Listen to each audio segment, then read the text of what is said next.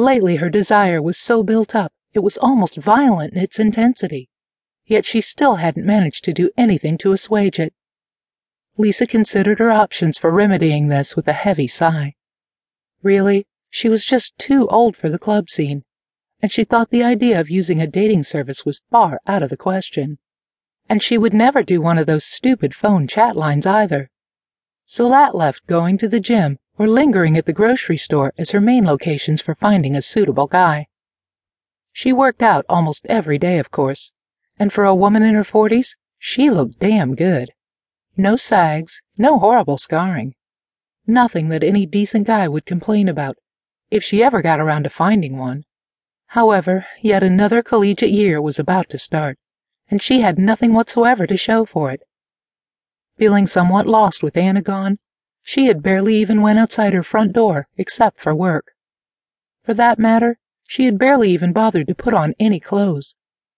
Instead, she padded around the house in nothing but her tatty old bathrobe and a pair of slippers.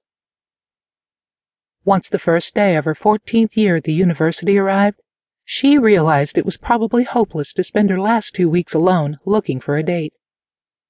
She tended to thrive on work, and so she had filled most of her schedule full of classes as usual. Really, there was more to life than finding a guy anyway, right? There was always chocolate, tons of it. As she stepped into her office that afternoon, the last thing Lisa expected to find inside of it was a pair of visitors.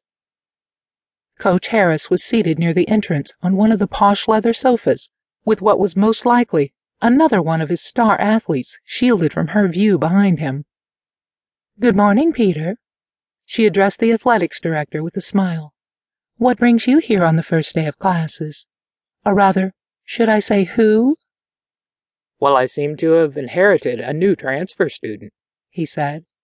I thought I'd bring him by so we could have a little chat. This isn't the dean's office, coach. She smirked as she sat down at her desk and pushed the on button of her computer. Why are you bringing your transfer student in here? I'm sure you must know why, the coach commented dryly. I've brought you a few of my boys before this, as you all know. But this young man is about to become our star quarterback once we get him out in the field. He's got the potential for a huge career in football ahead of him, and he might even go pro next year when he finalizes his studies. I just want somebody to help keep him on track. I know it's been a couple of years since you've taken a position for tutoring anyone, Lisa, but with Nathan Rourke here, you're not going to have much trouble if you agree to help him out. He's smart as a whip, but he just needs someone to remind him to step in the right direction every now and then. You know, show him the ropes around here, maybe help him study or whatever. It was sort of the dean's idea. Annoyed now, Lisa was about to tell the coach and his prize stallion to get lost. She took a breath and began. Look, Dean Thomas may think that he has the right to push the professors around as he pleases, but I've got a really heavy workload and.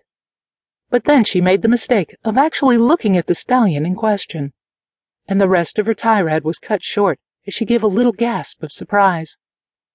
Her hormones did a double take as she sat there staring at Nathan Rourke like he was an oasis in the desert.